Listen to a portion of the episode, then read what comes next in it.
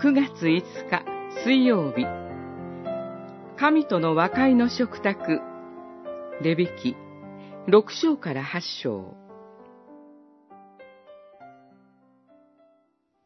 主に捧げる和解の捧げ物についての指示は次の通りである。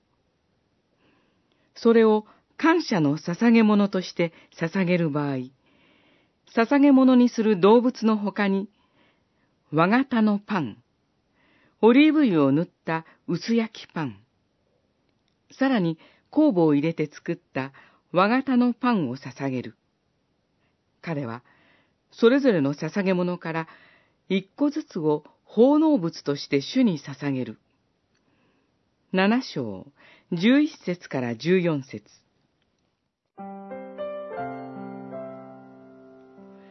一章から五章まで、五つの捧げ物について命じられてきました。六、七章は、それらを行う祭司アロンと、その子らへの指示が記されています。ここでの順序を見ると、1、焼き尽くす捧げ物。2、穀物の捧げ物。3、食材の捧げ物。4、賠償の捧げ物。5、和解の捧げ物となっています。食材、賠償が済んでから和解がなる。という流れにも見えます。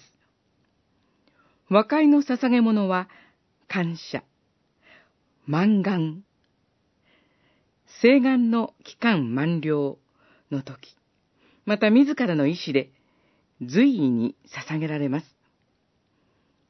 和解の捧げ物は肉だけでなく、パンも共に捧げることが定められていました。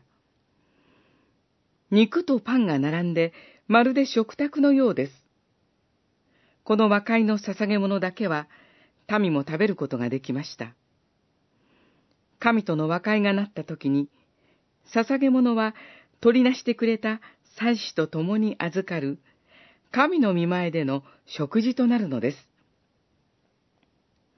ご自身を捧げられたイエス・キリストという誠の祭司によって、神と和解させていただいた私たちの食卓は、なおのこと、毎食が主への捧げ物、神の見前での食卓でありたいと思わされます。